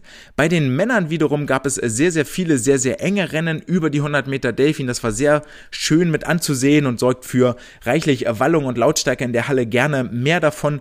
Und über die 100 Meter Brust bei den Mädchen gab es im Finale auch eine besondere Disqualifikation, nämlich Emma Johanna Weiß wurde disqualifiziert, weil sie tatsächlich zwei Badeanzüge übereinander getragen hat. Eine sehr, sehr tragische Disqualifikation, die dann auch noch im Finale passiert. Etwas, das ja, das ist wirklich äh, ein, ein Anfängerfehler, der dort passiert ist. Es folgt der Tag Nummer 5, äh, der Freitag. Die Augenringe werden etwas äh, schwerer, die Daunen im äh, Kopfkissen werden etwas weniger, wenn man so peu à peu ein paar ähm, äh, rauszieht. Das, der Bierkonsum oder der Kneipenkonsum am Abend wird etwas weniger, weil man merkt, okay, hier ist Freitag, wir haben noch zwei Tage vor uns und äh, so ganz können wir dann nicht in den Seilen hängen. Das ist allerdings auch bei den Sportlern zu merken, ähm, zumindest in den Vorläufen von der Tribüne kommt nicht mehr ganz so viel Energie rüber. Es fehlt so der, der letzte Vibe. Ähm, das Programm zieht sich jetzt auch etwas und die Müdigkeit kommt dabei allen so nach und nach durch. Trotzdem äh, gibt es auch hier am äh, Freitag zwei deutsche Altersklassenrekorde zu bestaunen und zu beklatschen. Und zwar im Finale äh, stellt Alexander Eichler über die 200 Meter Delfin einen neuen Jahrgangsrekord im Jahrgang 2007 auf. Er knapp 17 Hundertstel von Louis Dramm ab, der ihn, glaube ich, im vergangenen Jahr aufgestellt hat. Und zwar in 207,16 steht jetzt hier die neue Bestmarke. Dem möchte Hugo Engelin im Jahrgang 2008 natürlich in nichts nachstehen. Über die 200 Meter Brust schwimmt er im Vorlauf 225,57 und verbessert seine erst im Oktober aufgestellte Bestmarke um 1,6 Sekunden, um sie dann im Finale nochmal um 5 Zehntel nach unten zu drücken auf jetzt 225,06. Das ist auch das einzige Mal, dass sich Hugo vom Vorlauf zum Finale steigern kann, der hier gar nicht so eindimensional ähm, unterwegs war, wie man das vielleicht meinen möchte, denn er stand auch über die 50 Meter Rücken im Finale. Vielleicht eine kleine Geschichte zu Hugo, die mir am Beckenrand, der gerne mal auch in, in seinem Heimatverein noch weiter trainiert, wenn dort in Magdeburg gerade Trainingspause ist und dort auch von seinem Trainer gesagt bekommt, hier, wir machen heute zwei Kilometer Brust am Stück, mal ein bisschen Arme, ein bisschen Beine, ganze Lage, was zu einer puh, möglicherweise extremen Spezialisierung führt oder äh, im schlimmsten Falle sogar zu einer Überlastungsverletzung im Knie, die ja bei den Brustschwimmern sehr, sehr stark sowieso schon belastet sind. Hoffnung macht hier allerdings, dass die fünf, wie gesagt, die, das 50 Meter Rücken Finale, das, an dem er teilgenommen hat und nicht nur teilgenommen hat, sondern auch die Bronzemedaille gewann, ähm, lässt darauf schließen, dass vielleicht eine gewisse Vielseitigkeit und ein Wassergefühl auch da ist und der nicht so ein Einhorn ist, das nur eine Strecke, eine Lage wirklich gut kann, sondern Rücken und Brust, die in der Regel ja gar nicht zusammengehen, hier äh, doch auf eine größere Vielseitigkeit schließen lassen. Über die 200 Meter Delfin bei den Frauen fällt auf, dass es eine große Diskrepanz gibt ähm, zwischen den Vorlaufzeiten und den Finalzeiten dass da häufig viel, viel schneller geschwommen wird. 200 Delfin sind jetzt auch nicht so wahnsinnig beliebt und ich denke, dass die vorderen Platzierten hier im Vorlauf durchaus mit ihrer Kraft haushalten konnten, weil sicher war, dass sie ins Finale kommen und dort dann erst Vollgas gehen. Über die 100 Meter Freistil der Männer gab es eine Besonderheit, eine äh, Be Bemerkung, Bemerkenswertheit, wie sagt man, eine Auffälligkeit, ich möchte es nicht negativ nennen, eine positive Auffälligkeit. Ähm, und zwar schwamm hier auf Bahn 1 mit Jonas Schneider, ein äh, Schwimmer, der sonst eigentlich bei den äh, Paraschwimmern unterwegs ist. Und er war im Vorlauf schon einen paralympischen Rekord geschwommen in 55,97 Sekunden. Legte er die 100 Meter Freistil zurück, schwamm im Finale 56,76 Sekunden. Das Ganze äh, spielte sich ab im Jahrgang 2007. Mit diesem Finalabschnitt ging es für mich dann auch wieder nach Hause. Fatalerweise fiel der Zug aus, mit dem ich eigentlich mal fahren sollte, so dass es erst um weit nach Mitternacht für mich hieß, wirklich im heimischen Bett wieder angekommen und am Samstag hing ich dann wie so viele andere von euch vor dem Livestream vor den deutschen Jahrgangsmeisterschaften. Genauer genommen war das dann noch nicht mal zu Hause, sondern wir sind äh, zum Shoppen nach Münster gefahren und um ganz exakt zu sein, war nur meine Frau shoppen und ich hatte mir bei Starbucks einen Kaffee und ein Teilchen geholt, um es mir dort vor dem Livestream im Finale gemütlich möglich zu machen. Von daher fällt das Fazit für den Samstag etwas kürzer aus. Trotzdem wurde ich Zeuge in diesem Finalabschnitt von zwei neuen deutschen Altersklassenrekorden. Im äh, Vorlauf war es dann tatsächlich für die 800 Meter Freistil im Jahrgang 2008. Leo Leverkus in 8,46,50 Sekunden hält er nun die Bestmarke, hat seine eigene Bestmarke um sieben Zehntel verbessert, die erst im Juli 2021 aufgestellt worden ist. Und äh, dem nichts nachstehen wollte Silas Beeth im Jahrgang 2003, den 755,77, die alte Bestmarke von Sven Schwarz aus dem September 2020 um sechs Zehntel verbesserte und völlig zu Recht auch im Becken dafür feiern ließ. Über die 1500 Meter Freistil der Frauen gab es dann noch eine Kuriosität, denn hier holte im Jahrgang 2008 die TBR Langen die Plätze 1 bis 3, etwas, was man auch nicht allzu häufig sieht, dass ein Verein hier alle drei ersten Plätze abräumt. Damit äh, beenden wir die Wettkampfwoche bei den deutschen Jahrgangsmeisterschaften mit insgesamt sieben neuen deutschen Altersklassenrekorden, was ähm, mit Sicherheit eine sehr, sehr gute Quote ist, so wie Carsten schon angedeutet hat, denn äh, terminlich liegen sie sehr ungünstig im ersten Makrozyklus, aber das ist doch ein Ergebnis, das durchaus Hoffnung macht und äh, weckt für die Talente, die dort im, für den deutschen Schwimmverband im Becken unterwegs sind. Abschließend gibt es noch eine Sache auszuwerten, nämlich die Aquafil äh, Team Challenge, äh, die von Aquafil gesponsert äh, wurde. Hier gab es Preisgelder zu gewinnen für die Plätze 1 bis 5 für die Vereine, die den ersten Platz belegt oder für den Verein für den ersten Platz, der gewann 1500 Euro, davon 750 Euro als Barauszahlung, 750 Euro in Wertgutscheinen für Aquafil. Das Ganze ging runter bis zum fünften Platz, der dann noch 900 Euro bekam, Hälfte, Hälfte aufgesplittet als Barauszahlung für die Vereinskasse und als Wertgutscheine für den Aquafil Aquafil Shop, die ja nicht nur Wettkampf-Badebekleidung äh, anbieten, sondern auch allerlei Equipment wie Pedals und Poolkicks. Was bewertet äh, diese Team Challenge jetzt eigentlich letztendlich? Und da möchte ich den Aufruf starten und sagen, Coaches, Trainer, dieser Titel ist eigentlich für euch und eure Infrastruktur, die ihr im Verein geschaffen habt, für all die Begeisterung und all den Enthusiasmus, den ihr in eurem Umfeld weckt. Denn ähm, es ist wohl so, dass wir uns einig sind darüber, dass deutschlandweit die, die Talente für das Schwimmen, die sind alle gleich verteilt. Aber schlussendlich sind es die Trainer und die Gruppen, ähm, die die Talente auch fördern, entdecken und im Sport behalten. Also sind die Trainer und unsere Gruppen so gut, dass wir diese Talente auch behalten. Und im nächsten Schritt dann so weit gedacht, dass wir nicht nur die talentierten Sportlerinnen und Sportler fördern und behalten, sondern auch die mitteltalentierten zu sehr guten Sportlern ausbilden können. Also durch ein gezieltes Techniktraining, durch einen guten Trainingsaufbau hier ganz viele Talente für den Schwimmsport begeistern und aus ihnen mehr herausholen, als es ursprünglich vielleicht mal erwartet worden ist. Und es gibt ja im Großen und Ganzen zwei Möglichkeiten, den Nachwuchs erfolgreich zu sein. Zum einen kann man durch eine akzelerierte Entwicklung, also durch eine Frühreife, ähm, schon Erfolge einfahren Fahren. Hugo Engelin habe ich bereits genannt. Das gilt natürlich für ganz, ganz viele, die in jungen Jahren ganz weit oben sind oder Altersklassenrekorde aufstellen. Ich möchte das auch an der Stelle wirklich betonen. Das meine ich überhaupt nicht negativ. Gar nicht, gar nicht negativ und möchte das auch in keiner Art und Weise abwerten, aber es ist ein Faktum, das wir berücksichtigen müssen. Ich möchte damit auch keine, keine Chance für eine zukünftige Entwicklung ableiten und sagen, naja, hier, du hast jetzt gewonnen und ähm, gut, aus dir wird sowieso nichts mehr. Ähm, das, das ist keine Gesetzmäßigkeit, sondern höchstens eine Tendenz. Ich verweise nochmal auf das Interview mit Arne Güllich, das wir dazu hatten vor zwei Wochen. Ähm, letztendlich liegt es in eurer Hand als Verein, als Trainer, als Umfeld, ähm, diese Entwicklung entsprechend zu begleiten, zu fördern und dort mit Weitsicht auch zu agieren. Und zum anderen, wenn wir jetzt keinen Sportler haben, der schon einfach viel kräftiger ist als seine Alterskameraden, dass wir eine extrem gute technische Ausbildung machen, eine extrem gute Schwimmtechnik vermitteln, dass die Sportler eine ordentliche Strecklage machen nach der Wende, dass sie sich lange abdrücken, dass, dass sie das Wasser fühlen. Und diese extrem gute technische Ausbildung ist das, was auf jeden Fall auf jeden Fall auch ganz viel später noch Früchte trägt. Denn Kilometer schrubben, das können wir schlussendlich alle. Zu sagen, hier 10 mal 1000 auf den Plan schreiben und damit geht's schon irgendwie, ähm, das können wir alle. Aber wie verkaufe ich diese Kilometer? Auch das ist eure Aufgabe als Trainer und sorgt dafür, dass die Sportler dabei bleiben. Motivation aufrechterhalten, die Technik im Blick behalten. Das ist das, was ihr als Trainer leistet. Und zu guter Letzt sei gesagt, dass die jüngsten Jahrgänge, die dort teilnehmen, also Jahrgang 08 oder 07, ja am ehesten von den Trainern profitieren, die womöglich gar nicht vor Ort sind und äh, hier, hier dann auch wieder die Früchte einfahren. Schätzt diese Arbeit wert, die die Nachwuchstrainer für euch leiten, leisten in den unteren Gruppen, im Seepferdchenbereich, in den anschließenden Gruppen, bis sie dann wirklich in den Wettkampfsport kommen, vielleicht in, im A-Kader, in der Leistungsgruppe, wie auch immer das dann heißt.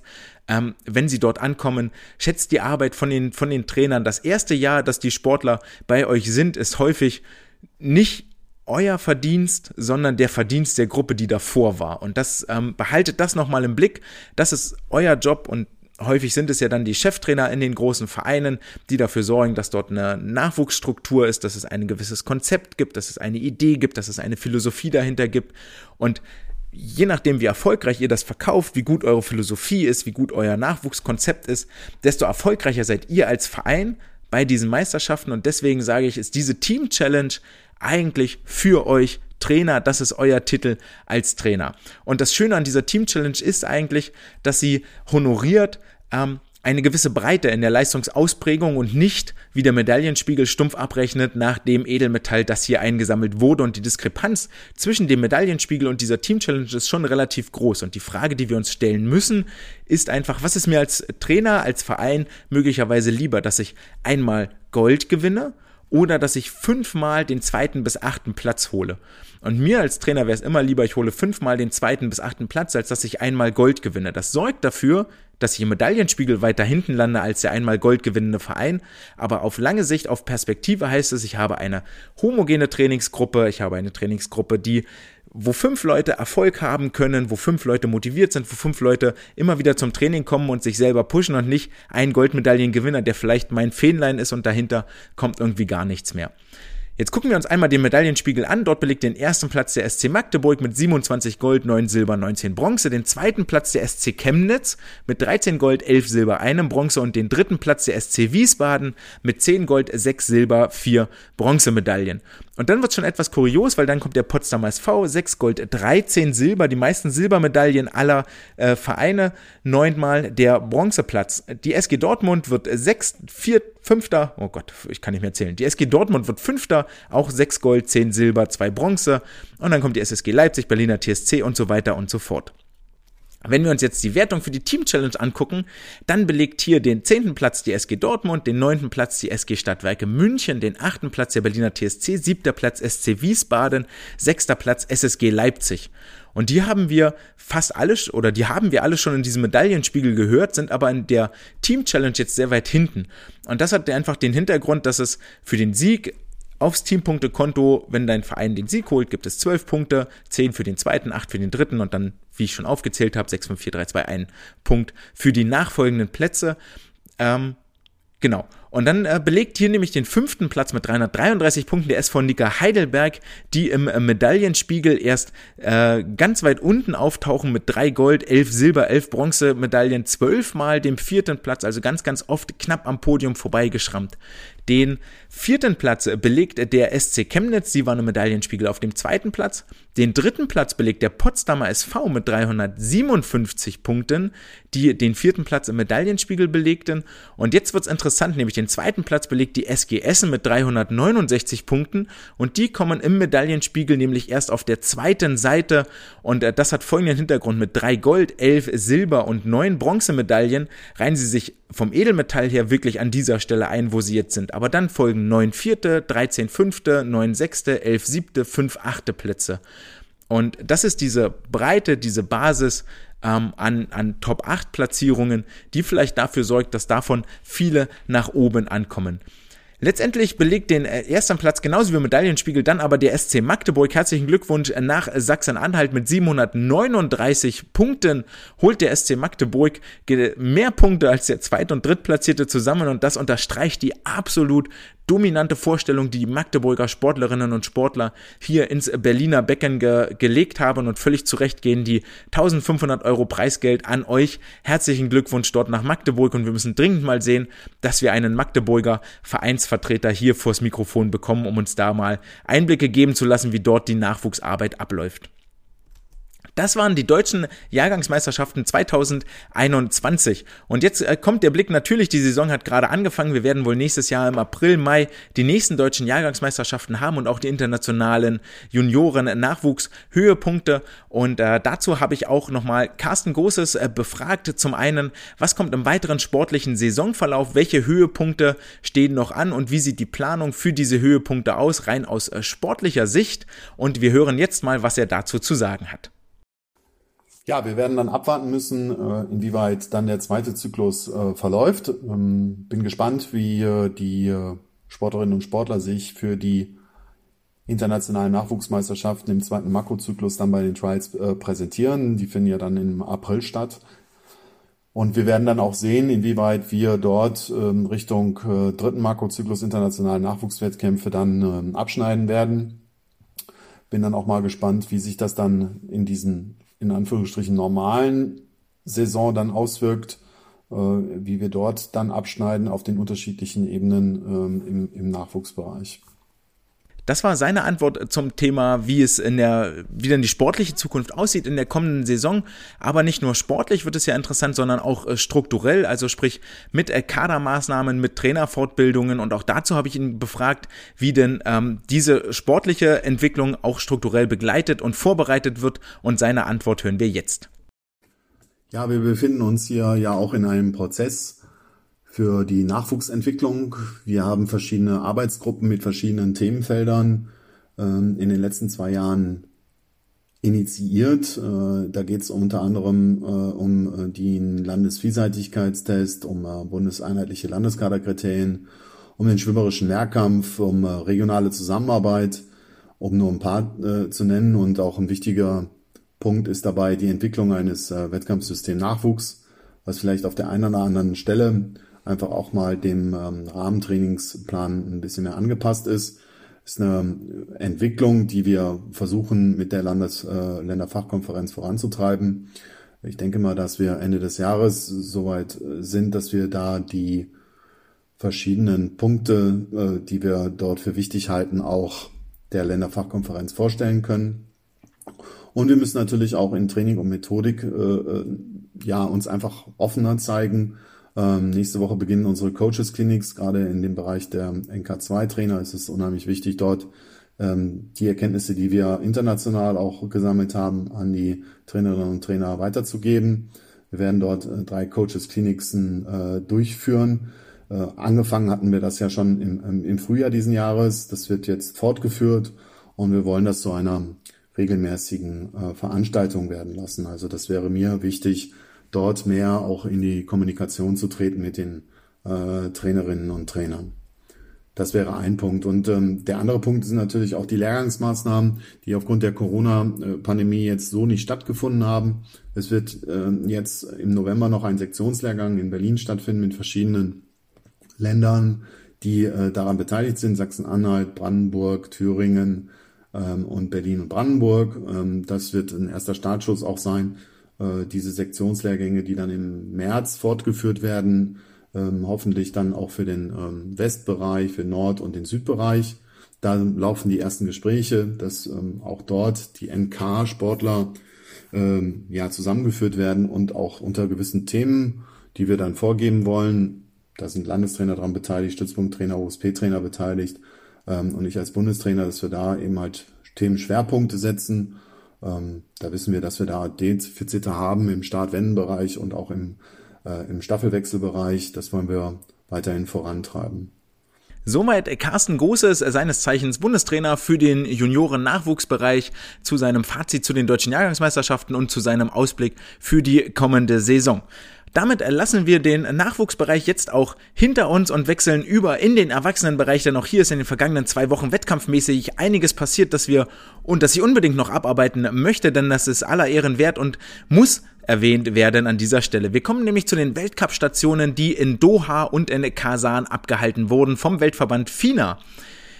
In Doha waren vom DSV dann nur noch zwei Aktive vor Ort, nachdem in Budapest das Team noch äh, deutlich größer war und in Berlin in der heimischen, äh, in der Heimat im heimischen Lande sowieso das äh, größte Team da war, waren in äh, Doha nur noch Annika Brun und Fabian Schwingenschlögel dabei, die allerdings die schwarz-rot-goldene Flagge mit äh, wehenden Fahnen vertreten haben. Fabi durfte sich über einen neuen deutschen Rekord über die 100 Meter Brust freuen. In 56,63 Sekunden war er eine Hundertstel schneller als bei seinem Auftritt in Budapest vor dann zwei Wochen.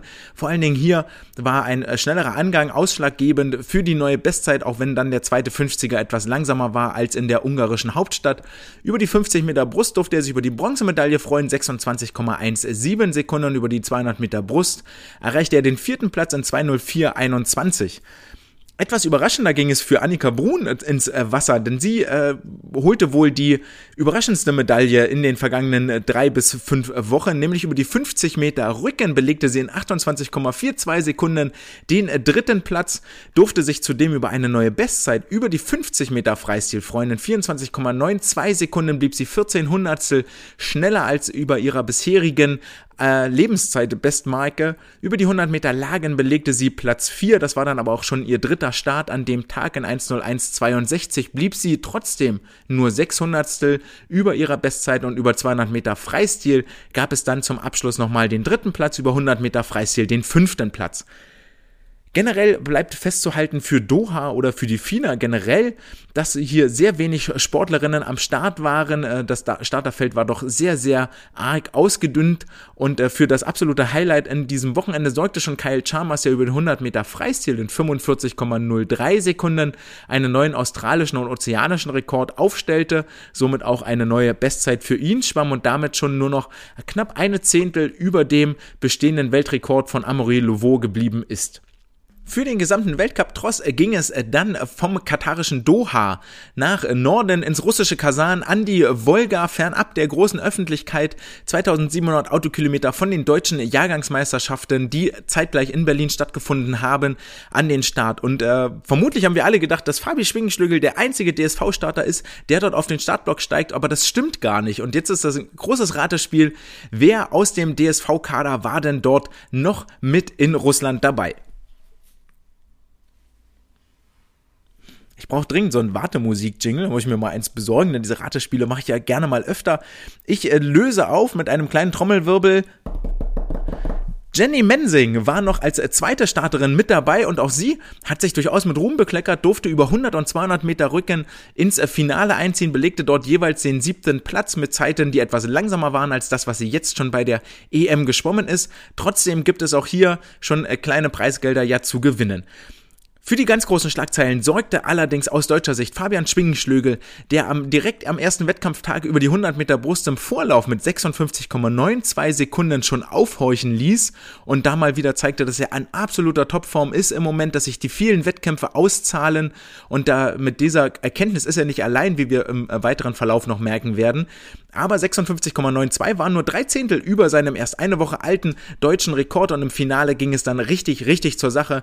In 56,16 Sekunden blieb er fünf Zehntel unter seinem bisherigen deutschen Rekord. 26,5 auf den ersten 50, 29,7 auf den zweiten 50 ließen diese Steigerung zu. Vor allen Dingen die erste Bahn war deutlich schneller und zeigt über den Weltcup-Verlauf eine klare Tendenz zur höheren Geschwindigkeit. Waren es in Berlin noch 26,9 in Budapest ebenfalls 26,9, waren es dann in Doha 26,7 und in Kasan jetzt 26,5 Sekunden auf der ersten Bahn. Und da merkt ihr schon, daher kommt der Großteil der Verbesserung, ergänzt durch eine starke zweite Bahn, sorgt das für eine neue nationale Bestmarke. Und ich ziehe meinen imaginären Hut, meine imaginäre Badekappe vor Fabi, vor dieser Leistung, vor dieser Progression, die er hier in den vergangenen zwei Monaten hingelegt hat. Trotzdem reicht das nur in Anführungsstrichen für den zweiten Platz hinter dem Niederländer Arno Kaminga und ähm, Egal wie gut du dich verstehst mit deinen Konkurrenten, das wäre etwas, was mich schon ziemlich anfressen würde.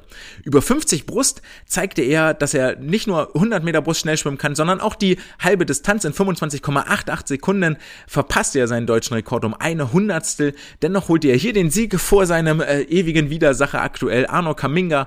Über die 200 Meter Brust belegte er in den 20360, obwohl er da sechs Zehntel schneller schwamm als in Doha, nur den fünften Platz, also einen Platz langsamer, verbesserte seine Bestzeit aber um sechs Zehntel, die völlig überraschend auch erst eine Woche alt war, nämlich aus Doha stammte. Die 20421 war dort schon Bestzeit und da wurde er nochmal sechs Zehntel schneller. 27,9, 31,7, 32,1, 31,8 seine Zwischenzeiten und damit äh, vor allen Dingen die letzten 50 Meter verantwortlich für diese Leistungssteigerung, denn die waren sechs Zehntel schneller als in Katar in Doha. Für das große Highlight auf internationaler Bühne sorgt in Kasan allerdings Kyle Chalmers und das wird wohl an keinem hier wirklich äh, unbeachtet vorbeigeflogen sein, der hier zuhört. Er stellt einen neuen Weltrekord über die 100 Meter Freistil auf in 54,84 Sekunden und da bietet er die ältere Bestmarke um eine Zehntel. Ärgerlicherweise musste dieses Rennen ohne Zuschauer stattfinden, was ein bisschen trist und stimmungslos ist, aber la Corona hat in Russland gerade richtig, richtig viel zu tun und sorgt dafür, dass das öffentliche Leben quasi brach liegt. Für Kyle Chalmers ist das trotzdem der erste Weltrekord und aller Grund zum Feiern. Wer dort mal das Video sieht, die Fina hat es hochgeladen auf ihren Social Media und YouTube Kanälen. Äh, gerne nochmal angucken, dort nehmt ihr ganz viel mit. Für mich eigentlich immer noch beachtlich dass Kyle Chalmers derjenige ist, der als erster von allen Sportlern in die Wände reinschwimmt, dort deutlich abtaucht, die Rollbewegung schon beginnt und damit durchaus bestimmt so fast einen halben Meter weniger Meter, weniger Weg letztendlich zurücklegt pro Bahn als seine Konkurrenz.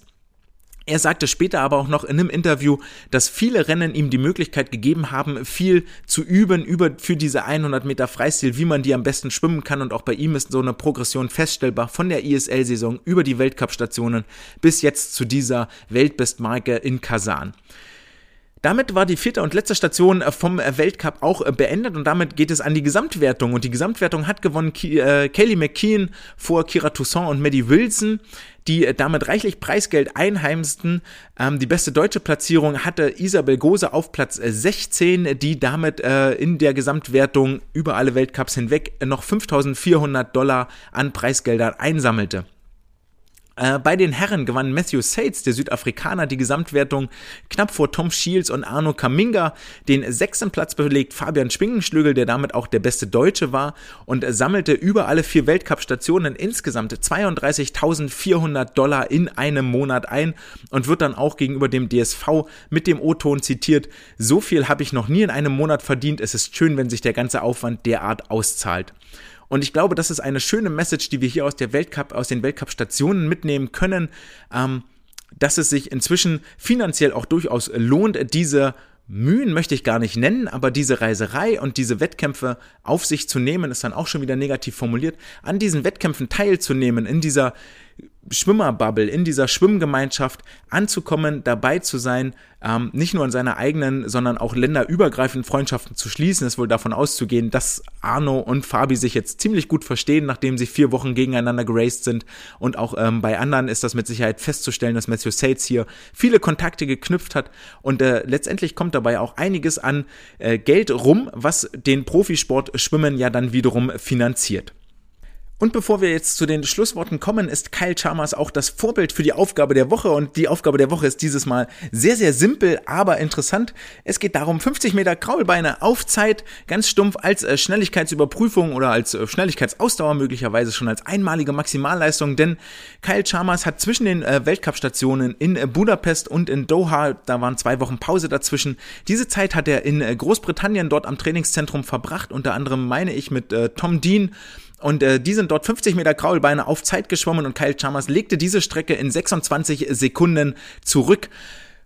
Puh, das heißt einmal durchschnaufen. Äh, für einige von uns ist das mit Sicherheit eine sehr, sehr gute Zeit für Gesamtbewegung mit Flossen und Pedals. Ähm, er schafft das nur mit Beinbewegung. Lasst doch mal eure Sportler testen und hier gegen einen Weltrekordhalter antreten, imaginär gegen die Stoppuhr, vielleicht mit Flossen, vielleicht ohne Flossen in Gesamtbewegung und dann rückt es das ganze, die ganze Leistung nochmal in ein etwas anderes Licht. Damit sind wir am Ende der heutigen Folge angekommen und äh, wie immer gilt es die Frage zu beantworten, was wird hängen bleiben? Hängen bleibt auf jeden Fall ein Fazit der deutschen Jahrgangsmeisterschaften, das da heißt, okay, wir haben viele Sportler, die die einzelnen Strecken dominieren. Wir haben ein Problem in der Breite im Nachwuchs, was jetzt den Erfolg des Einzelnen gar nicht schmälern soll, aber es wäre einfach schön, wenn das Konkurrenzfeld etwas mehr zusammenrückt und wir zwischen Platz 1 und 8 maximal eine Zehntel Differenz haben. Dann haben wir einen sehr, sehr breit aufgestellten Nachwuchs. Ihr habt habt vom äh, Bundestrainer Carsten Großes, habt ihr gehört, was in der kommenden Saison ansteht, welche Pläne er dort hat und welche Pläne schon für die Nachwuchsförderung, für die Juniorenförderung umgesetzt wurden. Dann haben wir gehört, im Weltcup kann man inzwischen viel Geld verdienen und generell an der Stelle sei gesagt, ist das Schwimmen wohl ziemlich rasant monetarisiert worden. In der ISL im Weltcup gibt es Meetingprämien, Geldprämien zu gewinnen. Bei der EM, bei der WM gibt es auch zahlreiche Töpfe, die geöffnet werden. Die FINA öffnet ihre Schatulle und lässt die Sportler teilhaben an ihrem Reichtum. Und das ist gut so, denn das Preisgeld je Weltcup-Meeting betrug pro Geschlecht in der Summe 112.000 Dollar für die besten 20 der jeweiligen Weltcup-Station. Wie wurde das Ganze berechnet? Und zwar gelten, gelten hierfür die Top besten drei Platzierungen jedes einzelnen Sportlers. Für den ersten Platz gab es zehn Punkte, für den zweiten Platz acht, für den dritten Platz sechs und dann und so weiter, bis es zum achten Platz noch einen Punkt gab. Die besten drei Platzierungen wurden zusammengerechnet plus Leistungspunkte, wie die sich jetzt genau errechnen, ähm, weiß ich ehrlich gesagt nicht so ganz genau. Und wenn du dann unter den besten 20 bist oder bist genau auf Platz 20, dann bekommst du für dieses Weltcup-Meeting noch 4000 Dollar von der, äh, von der, von der FINA überwiesen. Und 4000 Dollar für ein Wochenende Schnellschwimmen ist eigentlich schon ein ganz fairer Deal. Das Preisgeld in der Weltcup-Gesamtwertung ist aber ebenfalls gestiegen. Wenn man dann alle vier Meetings zusammenrechnet und dort auf eine Gesamtpunktzahl kommt, gibt es insgesamt 288.000 Dollar für die Top 10 je Geschlecht und der Sieger in der Weltcup-Gesamtwertung erhält 100.000 Dollar, Platz 10 erhält immer noch 7.000 Dollar. Und wenn ich eine Woche für den Weltcup, äh, für den Weltcup durch die Gegend äh, reise und fliege und fahre und dort eine schöne Zeit habe mit meinen gleichgesinnten Freundinnen und Freunden und dafür am Ende vielleicht 7000 Dollar kriege, ist das auch ein Deal, den ich auf jeden Fall annehme. Oder im Falle von Fabian Schwingenschlögel sogar 32.000 Dollar. Dafür muss man in der Regel sehr, sehr lange arbeiten gehen. Das ist auch schon ein ganz relativ solides Jahresgehalt. Das heißt, wir können festhalten, Schwimmen lohnt sich inzwischen. Und wenn ihr perspektivisch guckt und vielleicht jetzt gerade 15, 16 Jahre alt seid, überlegt euch das gut. Es lohnt sich mehr und mehr dort all in zu gehen und zu sagen, hier, damit verdiene ich bis mein Geld, bis ich 25 oder sogar 30 Jahre alt bin. Dann sind wir außerdem am äh, Jahresende angekommen und ich möchte nochmal darauf hinweisen, dass es äh, in Frankfurt äh, drei Schwimmer zur Wahl zum Sportler des Jahres zur Wahl stehen, nämlich Lukas Mazerat, Sarah Köhler und Anna Elend. Wie ihr vielleicht mitbekommen habt aus den Nachrichten, Lukas Mazerat ist vergangene Woche sehr, sehr schwer verunglückt bei einem Autounfall, ist Gott sei Dank äh, glimpflich davongekommen, kann wohl inzwischen wieder trainieren. Zumindest hat er von den Ärzten grünes Licht bekommen. Sein kleiner Toyota Yaris ist mit einem LKW, mit einem 40-Tonner zusammengestoßen und ähm, er hat wohl keine Erinnerung mehr an den Unfall und einige Prellungen davongetragen. Allerdings im Krankenhaus war dann sehr schnell klar, dass es nichts weiter Schlimmeres ist, also nichts gebrochen oder dauerhafte Schäden. Gott sei Dank, Klopf auf Holz, dass es Lukas hier gut geht. Das ist auch der Grund, weshalb er aktuell bei der Kurzbahn-EM in Kasan nicht mit am Start ist, sondern darauf verzichtet hat und sich jetzt voll auf die äh, WM in Abu Dhabi konzentrieren wird. Also gebt eure Stimme ab für den äh, Sportler des Jahres, entweder für, für Lukas Mazerat, bei den Männern gibt's bloß eine Wahl eigentlich und äh, für Sarah Köhler oder Anna Elend. Das Ganze könnt ihr online machen, einfach eingeben, äh, Frankfurt Sportler des Jahres und dann äh, kommt ihr dahin. Auf dem gleichen Wege kommt ihr auch zur Wahl des Sportler des Jahres in der Stadt Leipzig. Hier wählt der Stadtsportbund noch bis zum 5.12. seine Sportler des Jahres. Zur Wahl stehen auch hier drei Schwimmer. Bei den Damen ist das Marie Petruschka. Das ist die einzige Stimme, gibt's dann quasi keine Wahl mehr für euch. Und bei den Herren könnt ihr euch entscheiden zwischen Marek Ulrich und David Thomasberger. Auch hier kommt ihr ganz einfach zur Wahl Leipzig Sportler des Jahres eingeben in die Suchleiste und dann kommt ihr schon dahin und äh, könnt draufklicken und seid dann einfach da. Ein kleiner Ausblick noch zur nächsten Woche. Nächste Woche werden wir uns mit der EM äh, stattfinden, die aktuell in Kasan abgehalten wird. Deswegen hier bewusst gerade äh, nichts dazu erzählt, weil ich nichts halbgares. Das werden wir nächste Woche in einem Rutsch abarbeiten, wie die DSV und die internationalen Starts dort äh, gelaufen sind. Außerdem wird es dann einen Ausblick Richtung International Swimming League gehen, die am 11.11. .11.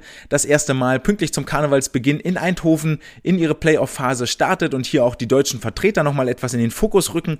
Und außerdem wird es ab der nächsten Woche ein neues Feature geben. Und zwar ist ja meine Intention mit diesem Podcast, dem Schwimmen und dem Schwimmsport eine Bühne zu geben, also auch den Akteuren, die dort daran teilnehmen, deswegen auch gerne die Interviews mit Leonie Kuhlmann, Ole Braunschweig, Marius Kusch, die schon alle da waren, ähm, hier die Worte, die Akteure wirklich zu Wort kommen lassen, damit wir nicht nur über das Schwimmen reden und über die Leute, die daran teilhaben, sondern auch mit den Menschen reden, die daran teilhaben. Denn ähm, viele davon oftmals ist gar nicht so richtig klar, äh, was, was steckt eigentlich dahinter, Profisportler zu sein oder, oder Trainer an einem Stützpunkt zu sein oder ähm, ins Ausland auszuwandern. Und um euch das alles etwas näher zu bringen, wenn wir ab nächster Woche mit einer neuen Serie beginnen, die hoffentlich ganz lange anhalten wird. Und zwar eine dreigeteilte Serie mit den Protagonisten Nele Schulze, Lasse Frank und Kim Emily Herkle.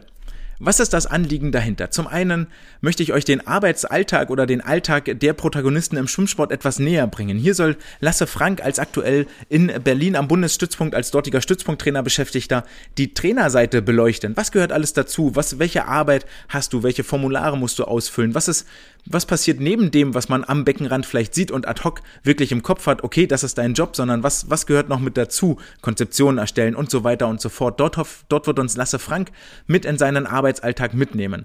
Dann wird Kim Emily Herkle einen zweiten Teil abdecken, der viele von euch Zuhörern, die vielleicht gerade im Abitur sind oder ähm, vielleicht damit auch schon durch sind und einen neuen Reiz oder Herausforderung suchen, einen zweiten Teil abdecken. Und zwar hat Kim zum Sommer den Wechsel in die USA gewagt, dort an die University of Louisiana und wird uns dort in ihren Austauschalltag mitnehmen, wie es ist, dort am College anzukommen, wie es vielleicht ist, auch mit Heimweh umzugehen, wie es ist, dort im Team angenommen zu werden, was ist anders, was sind die Unterschiede zu Deutschland und ähm, welche Fallstricke warten dort vielleicht auf einen, der sich auch mit dem Gedanken an ein Austauschjahr beschäftigt. Und dann soll Nele Schulze schlussendlich die Nachwuchsperspektive etwas mehr beleuchten und aus ihrem Alltag erzählen. Nele ist ja ähm, Anfang dieser Saison aus Dänemark nach Hamburg gewechselt, dort ans Internat, hat den Schulwechsel dann entsprechend auch hinter sich gehabt, hat jetzt bei den DKM und bei den DJM viele Erfolge gefeiert, aber ähm, wie ist es eigentlich so in deinem Alltag in diesem Spannungsfeld Schule, tägliches Training, wie ist es an der Eliteschule des Sports und so weiter und so fort, dort etwas aus ihrem Alltag zu porträtieren. Das Ziel in allen drei oder bei allen drei Protagonisten ist es nicht, zu sagen, oh hier alles super und Hamburg ist die beste Stadt der Welt und geht unbedingt in die USA, kommt unbedingt nach Berlin. Darum geht es nicht, sondern wirklich den Alltag abzubilden, mit allen Höhen und Tiefen zu bewerten, okay, das läuft gerade nicht, wie kämpfe ich mich da durch? Oder das läuft sehr gut, ey, jetzt bin ich voll happy und es gibt diese Veränderung, es gibt jene Veränderung, ähm, ich hatte jetzt Heimweh oder ich hatte kein Heimweh, ich bin total gut angekommen im Team, mein Wettkampf ist nicht erfolgreich, ich habe mich verletzt, ich muss jetzt für Klassenarbeiten lernen. All das, was dort mit drin steckt, um dort die Perspektive nach außen zu tragen, das gehört mit dazu. Und alle drei eint aber auch, und auch das ist mir ganz, ganz wichtig zu sagen und damit möchte ich heute dann eigentlich auch beschließen, alle drei eint die Liebe zu diesem Sport und ich glaube, das ist etwas, was uns alle eint, dass wir diesen Sport wahnsinnig gerne machen und das Bild, was außen immer vom Schwimmen gezeichnet wird, ah, du verzichtest auf so viel und ähm, du hast ja gar keine Freizeit und du bist ja gar nicht, hast keine Zeit mit deinen Freunden unterwegs zu sein, das ist halt einfach falsch, so, weil meine Freunde sind jetzt beim Schwimmen. Ich bin Schwimmsportler, ich mache das gerne. Ich gehe gerne jeden Tag zum Training. Jeder von euch, der bei den DJM war, war dort nicht, weil er morgens aufsteht und keinen Bock hat, zum Schwimmen zu gehen, sondern weil er Freude an diesem Sport hat, weil er das wahnsinnig gerne macht. Und diesen Flair, dieses, diesen Esprit, den möchte ich gerne mit nach draußen tragen und der eint alle drei in ihrem Arbeitsalltag. Natürlich gibt es Höhen und Tiefen, aber die Freude, die Liebe für den Wassersport, für das Schwimmen, das ist das, was ich dort mit in den Vordergrund stellen möchte. In diesem Sinne wünsche ich euch, egal wo ihr gerade seid, ob ihr entweder im Trainingslager seid, auf Zypern oder ob ihr gerade auf dem Weg zum Training seid, ob ihr gerade den nächsten Wettkampf plant, ob ihr gerade dabei seid, die Wettkampf, äh, die Trainingsprogramme für die kommende Woche zu planen. Bleibt gesund, bleibt fair, habt viel Spaß beim Schwimmen, beim Schwimmsport. Wenn euch das Programm hier richtig gut gefallen hat, dann könnt ihr das unterstützen, dass ich vielleicht nicht mehr in Klappbetten schlafen muss unter paypal.me slash swimcast. Ansonsten freue ich mich auch, wenn ihr die Beiträge beim Swimcast weiterhin äh, teilt, liked, wenn ihr abonniert, wenn ihr zuhört jede Woche, dann lasst uns das Schwimmen groß machen, lasst uns die Liebe für das Schwimmen teilen. Ich wünsche euch ein schönes Wochenende. Wir hören uns nächste Woche. Ciao.